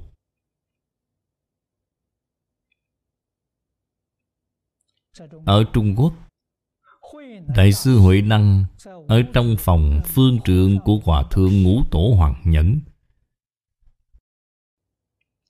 Nghe Ngũ Tổ Giảng Đại Ý Kinh Kim Cang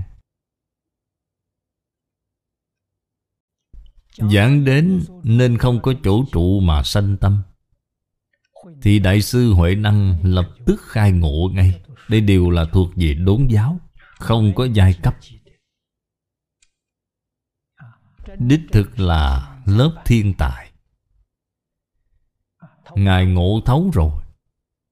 Tại vì sao có thể ngộ? Chúng ta hiện nay hiểu được.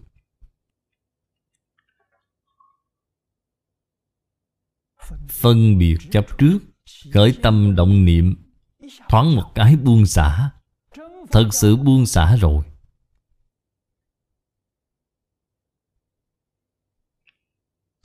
Thể tự tánh thanh tịnh tròn sáng hiện ra.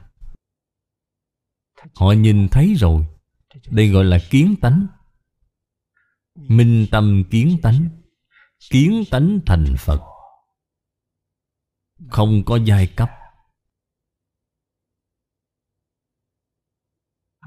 Đây gọi là người căn tánh thượng thượng. Chúng ta hiện nay hiểu rõ đạo lý này, Nhưng làm không được. Nói lời thành thật, Đừng nói khởi tâm động niệm. Cấp bậc thấp nhất trong giáo pháp Đại Thừa là chấp trước. Chúng ta có buông xả được chưa? Chưa buông được. Trong chấp trước nói tiếp nữa, Chúng ta không nói gì khác. Chúng ta thường nói đối lập. Chúng ta biết đây là sai lầm. Không nên đối lập với người. Nhưng như thế nào? Ở trong đời sống thường ngày Vẫn là luôn đối lập.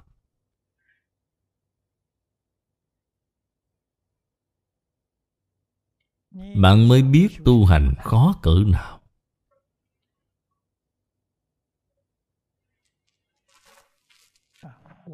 Chúng ta ngày nay Biết đối lập chiếm hữu là sai lầm. Là khá rồi, Là rất hiếm có rồi. Bạn nghe xong có thể đồng ý, Có thể tin Là không dễ. Bạn nói với người khác, Người ta lắc đầu, không tin. Và cho rằng thế nào? Cho rằng đối lập là bình thường.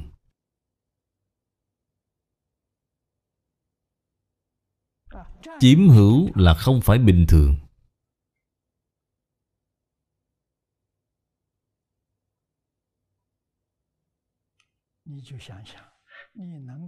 Bạn suy nghĩ xem, Bạn có thể biết đối lập chiếm hữu là không phải bình thường.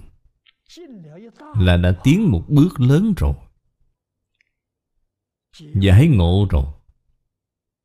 Nhưng bạn không được thọ dụng. Vì sao vậy? Được thọ dụng phải chứng ngộ. Bạn phải làm được nó. Bạn mới được thọ dụng.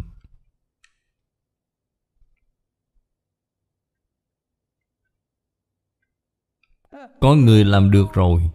Chân thật được thọ dụng, Họ cũng đã làm báo cáo với chúng ta. Các bạn thử nghe báo cáo của Hồ Tiểu Lâm. Công phu của ông là rất cạn, Chưa phải thật sâu. Làm được đệ tử quy. Làm được liễu phạm tứ huấn. Ông nói với tôi, Thấy Pháp hỷ sung mãn. Niềm vui không thể tả, Không cách gì hình dung được.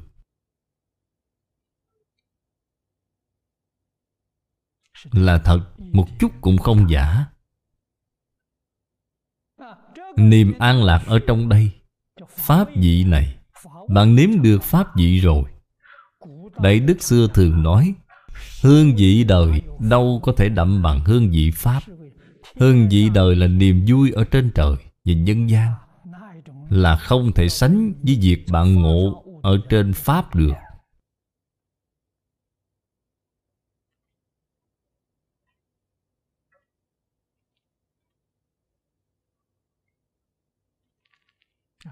Thật sự có thọ dụng.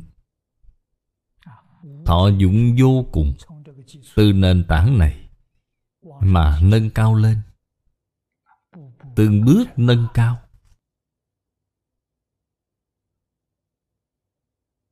Không có nền tảng này Là không thể nâng lên được rồi. Không nâng lên được nhưng cũng rất hiếm có là đã kết duyên với Phật Pháp. Đời này không thể thành tựu thì đời sau. Đời sau không thể thành tựu thì đời sau nữa.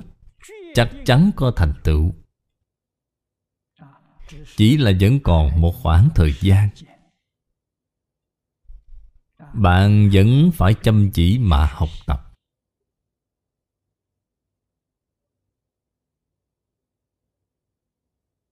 Vì rốt cuộc là do nguyên nhân gì?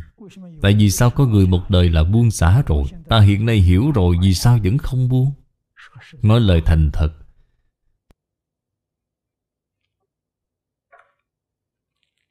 Chúng ta hiện nay hiểu chưa đủ triệt để?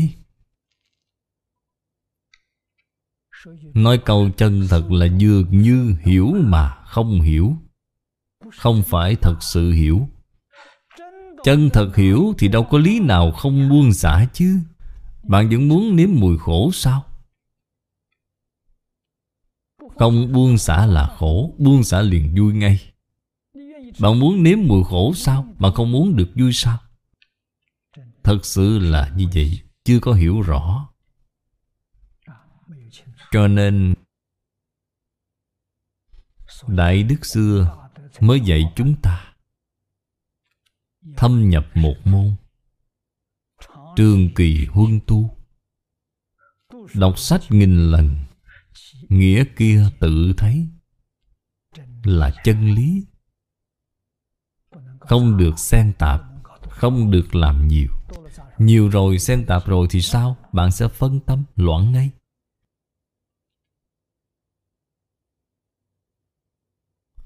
Phật rất từ bi Nói lời chân thật cho bạn. Pháp môn bình đẳng không có cao thấp. Một bộ kinh Đại Phương Quảng Phật Hoa Nghiêm Có khối lượng rất lớn. Một câu A-di-đà Phật là rất đơn giản rồi. Hiệu quả giống nhau.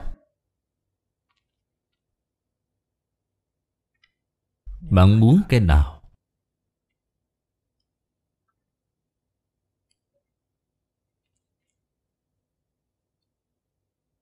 Vậy thì xem lại sự hứng thú Của bản thân bạn, Xem lại căn tánh của bạn. Thích hoa nghiêm được. Thích một câu A-di-đà Phật này cũng được.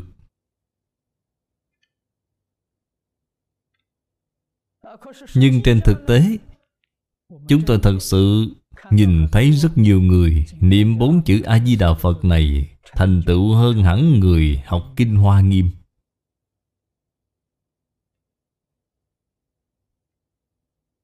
Đây là sự thật. Họ trong những năm còn sống Thì không sánh bằng người học hoa nghiêm.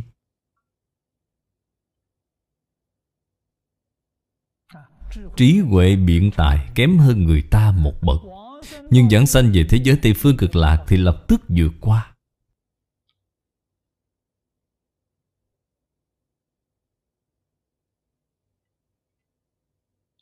Bạn phải tin mới được.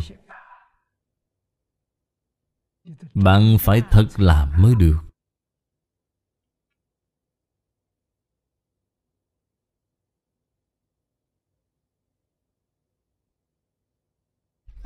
Nói tóm lại một câu Là không tu chỉ quán Thì chắc chắn không thể thành công được rồi. Một câu A-di-đà Phật này cũng là chỉ quán. Bốn chữ thật rõ ràng, Thật minh bạch. Đây là quán. Trong tâm chỉ có một câu Phật hiệu này. Ngoài câu Phật hiệu này ra Thì không có gì cả, Đó là chỉ. Là đầy đủ năm loại chỉ. Họ không cần thời gian rất dài. Họ được thành tựu.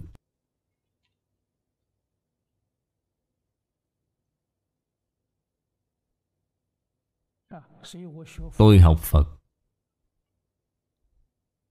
Gần được 60 năm rồi. Người tôi cảm kích nhất trong đời là Đại sư Chương Gia. Ngày đầu tiên chúng tôi gặp nhau, Đích thân Ngài Dạy tôi nhìn thấu buông xả. Vào lúc đó Tôi nghe xong dường như hiểu mà không hiểu. Sau hai, ba mươi năm, Tôi mới thật sự thấu hiểu.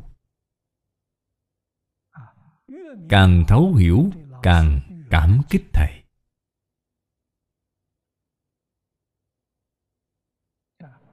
Chân thật là bí quyết.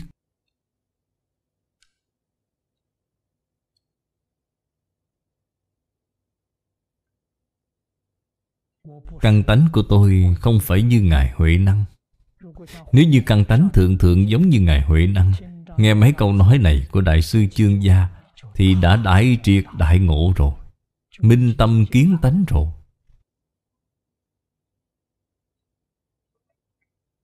Ngài là đem Pháp tối thượng, Thường truyền thọ cho tôi. Tôi phải làm đến Hai ba mươi năm mới chân thật hiểu được. Hiểu được là gì? Giải ngộ, chứ không phải chứng ngộ. Trên đường bồ đề, đã tìm ra phương hướng. Có mục tiêu rồi. Nhưng đi vẫn rất vất vả.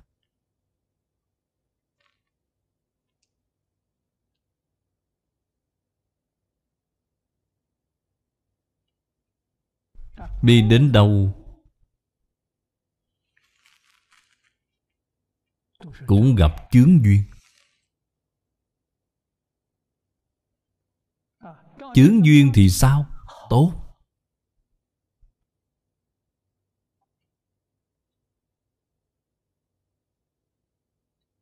Chướng duyên dễ dàng nâng cao.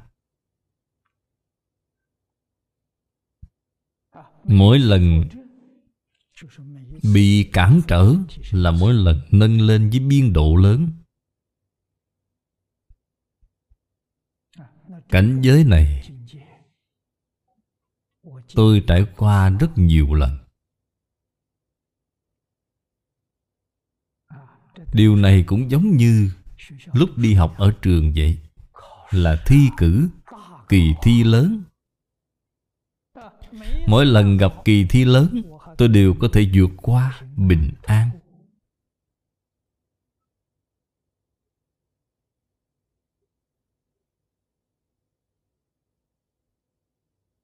Thấy Pháp hỷ sung mãn.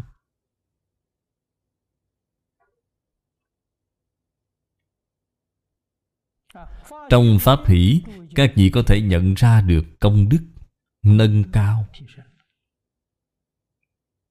Trí huệ tăng trưởng.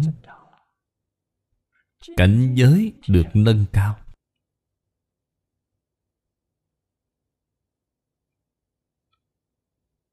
Vậy là thi đạt chuẩn rồi. Nếu như thi không đạt chuẩn, Không đạt chuẩn liền đọa lạc.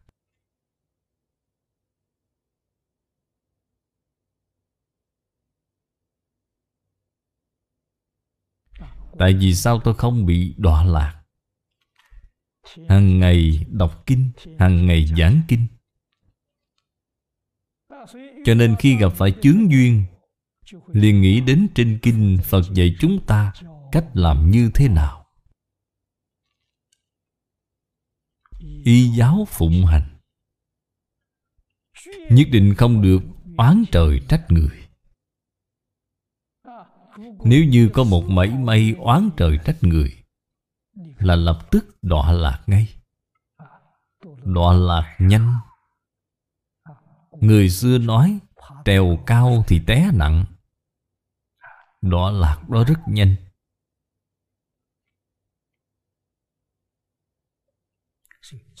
Từ những chỗ này mới nhận thấy sâu sắc là kinh giáo không được lơi lỏng một ngày nào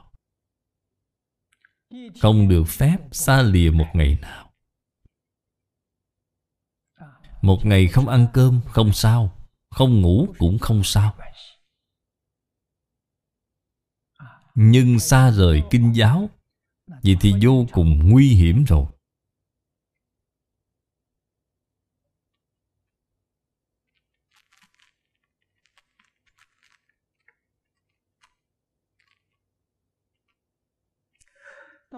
Kim thử đồng giáo. Đồng giáo nhất thừa.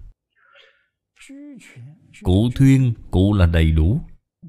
Trong đó nói, Nhất tánh, nhất tướng, Lý sự vô ngại, Vô nhị, vô tam, Ngôn tư tư tuyệt. Hết thảy đều nói đến cả.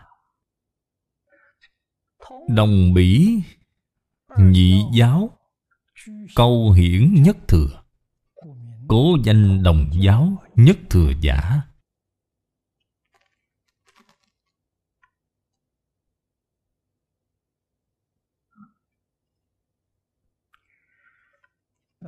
Phía sau còn có tiểu chú. Chú rõ vô nhị vô tam. Vô nhị giả. Vô thanh văn duyên giác giả. Vô tam là ngay cả Bồ Tát cũng không. Là ý nghĩa này.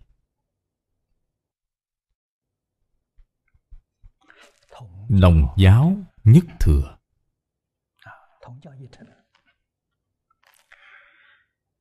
Xem tiếp sao gọi là biệt giáo nhất thừa.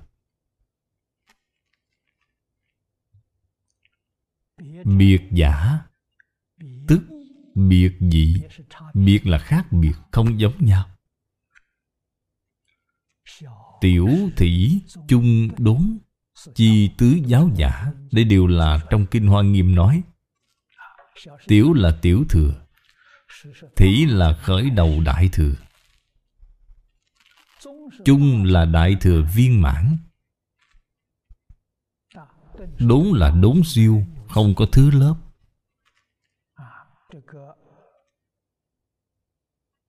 tiểu thủy chung là có thứ lớp. Có giai cấp tuần tự mà tiến. Đốn thì không có, đốn là đốn siêu.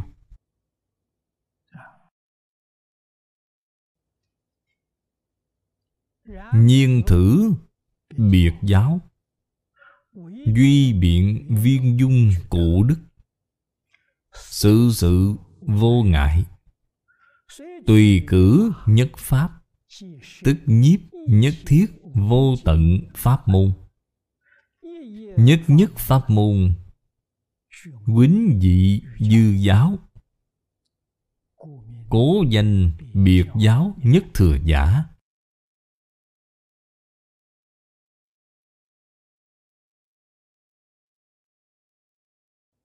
Biệt giáo mà chỗ này nói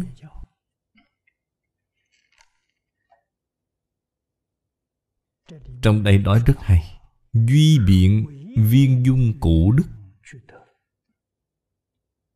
Duy là chỉ.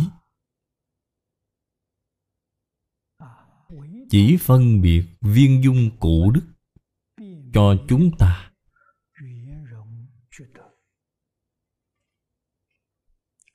Sự sự vô ngại. Trên Kinh Hoa Nghiêm nói, Một tức tất cả Tất cả, Tức một, Chính là ý nghĩa này. Tùy tiện cử nhất pháp, Tức nhiếp nhất thiết vô tận pháp môn.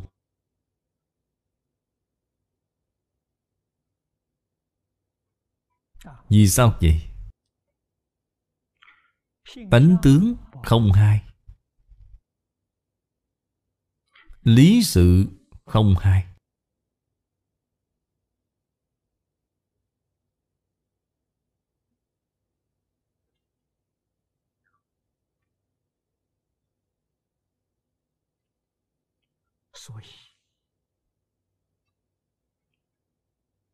Cho nên đây là nhất thừa giáo. Đây là cảnh giới của chư Phật Như Lai. Cũng là Tánh đức Pháp nhĩ như thị. Làm gì có khác biệt chứ?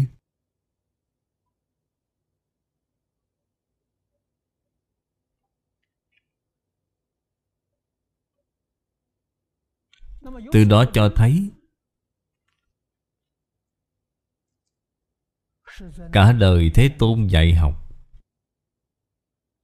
Thuyết Pháp giảng tiểu thừa. Giảng đại thừa thị giáo, Giảng đại thừa trung giáo, Thậm chí là giảng đốn giáo. Những cái đó đều là Pháp phương tiện. Trên Kinh Pháp Hoa nói, Không nhị thừa cũng không tam thừa. Trừ khi Phật phương tiện nói.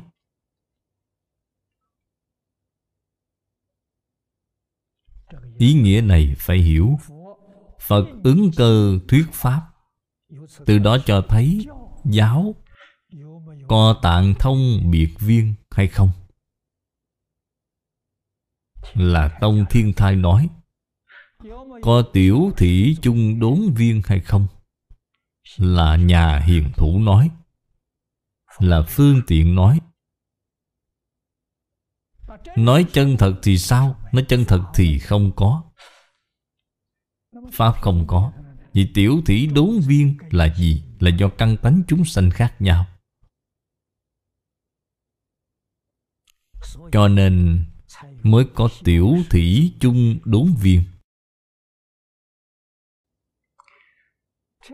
Nói như vậy là giống như tôi vừa mới điêu ra trong trường tư thục của chúng ta dạy học là rất có cái mùi vị này. Bạn xem trường tư thục dạy học một tài liệu, một quyển luận ngữ, mọi người đều học là nhất thừa. Tiểu thủy chung đốn viên Học trò này căn tánh rất chậm lục Một ngày chỉ học được năm hàng Một trăm chữ Học trò kia thông minh hơn một chút. Cậu ta một ngày có thể học 10 hàng, Học 200 chữ. Một học trò khác căng tánh, rất nhạy bén. Cậu ta một ngày Có thể học 300 chữ. Có thể học 400 chữ. Bạn xem tài liệu giảng dạy giống nhau, Nhưng tiến độ khác nhau. Đây là gì? Sức nhớ của mỗi người không giống nhau. Ngoài ra còn một dạng khác nữa là Sức hiểu khác nhau. Con người học là ngộ ngay. Con người học xong không ngộ, Có thể nhớ được mà không thể khai ngộ. Đương nhiên, người căn tánh tốt nhất Là vừa có thể nhớ được, Vừa có ngộ tánh. Căn tánh này là rất hiếm có. Pháp là bình đẳng. Pháp môn bình đẳng Không có cao thấp, Nhưng căn tánh của chúng sanh không giống nhau. Cho nên, Nhị thừa, tam thừa Là Phật phương tiện nói. Tứ giáo, ngũ giáo Cũng là Phật phương tiện nói.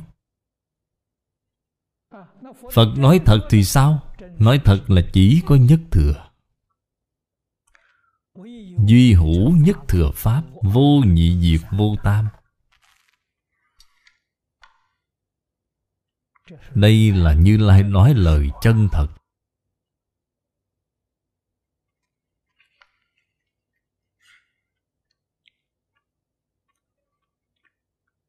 Dưới đây,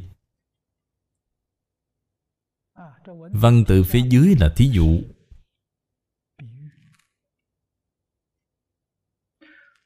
Bạch tịnh bảo võng. Bạch là màu gốc. Không có mảy may tạp nhiễm.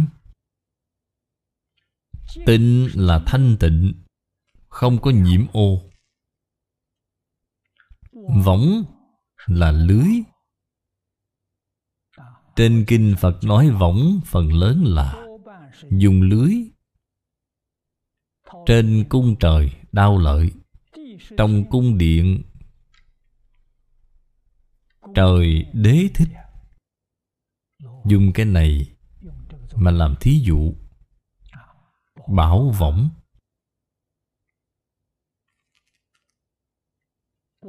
Ở giữa lỗ lưới Đều có cột một châu báu.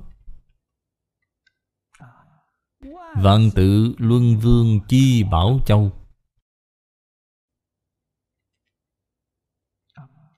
Châu báu tỏa hào quang, Chiếu vào nhau.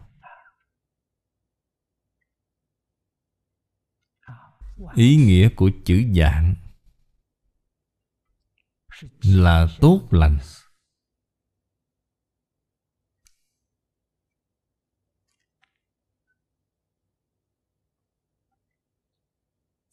Một trong 32 tướng tốt của Phật Là trước ngực của Phật, Có hiện tướng chữ dạng.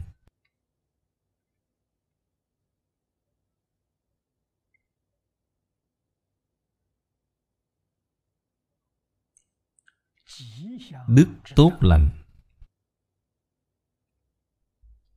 Mới có thể hiện loại tướng này.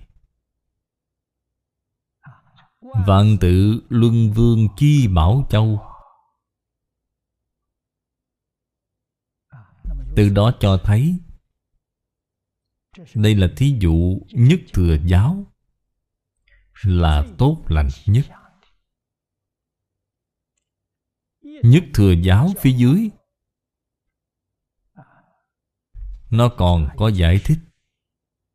Chúng ta xem câu này. Bạch tịnh bảo võng. Ánh sáng mà nó tỏ ra Là ánh sáng tốt lành. Giống như trên kinh địa tạng nói, Mây sáng kiết tường. Chiếu khắp Pháp giới.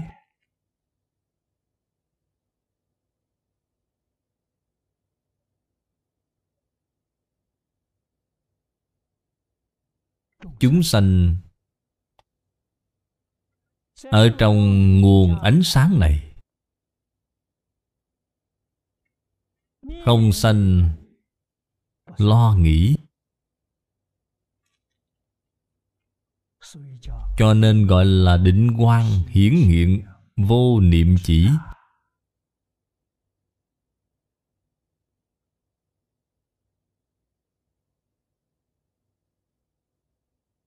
Cái định này là nói Nhất thừa.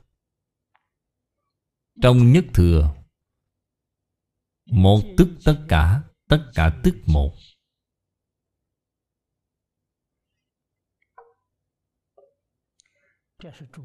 Đây là thực tướng các Pháp. Thông đạt thực tướng các pháp, Thì tự nhiên ý nghĩ sẽ dừng ngay là lấy cái ý nghĩa này.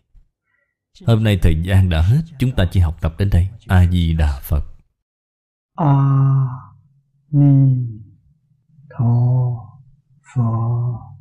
A-ni-tho-pho